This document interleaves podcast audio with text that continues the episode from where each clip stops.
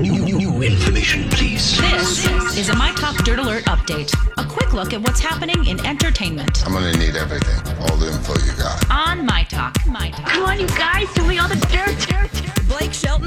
$150,000 to his local food bank, the Regional Food Bank of Oklahoma, during a donation drive with a local radio station. He said, quote, a lot of Oklahomans are going to be going to bed hungry tonight, and that's not something I can live with, he said in a taped video. And by Tuesday evening, April 21st, over 417,000 had been raised for the food bank.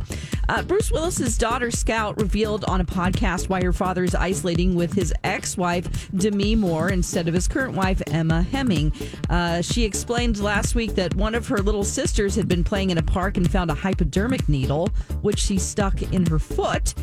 And Heming was going to join the family at their home in Sun Valley, but wanted to wait for her sister's test results. Then travel got crazy, so she decided to stay in Los Angeles. So they were separated. Um, now, there's something called depression cake. It's becoming more popular again. And if you don't know what that is, it's a cake that doesn't require any milk, eggs, or butter.